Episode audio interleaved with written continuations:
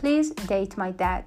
So, how was the date? You probably think this is a parent asking the question to their child, but many children are now helping their single parents find love too. Clint Botches, a 52 year old businessman, was divorced 10 years ago. His daughter, 26 year old Charlotte, doesn't want her dad to end up alone. Her mom remarried 5 years ago, and Charlotte has a boyfriend. Charlotte and Clint are very close. They often go out together in the evening. They're planning a trip to India for later in the year, and they're both Bruce Springsteen fans. But Charlotte thinks that Clint needs a new partner, and he agrees. My dad is the perfect man, she says.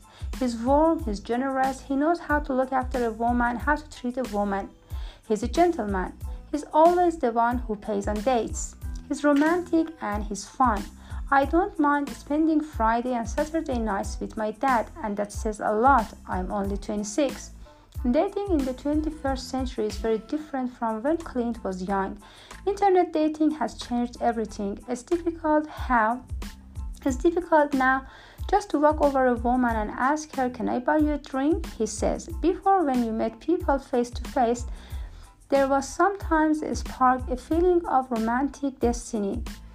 You don't get that from someone's profile picture. Charlotte wrote Clint's dating profile from an online dating website. Clint would like to meet a woman who works, preferably a businesswoman, someone who's independent but funny and smart.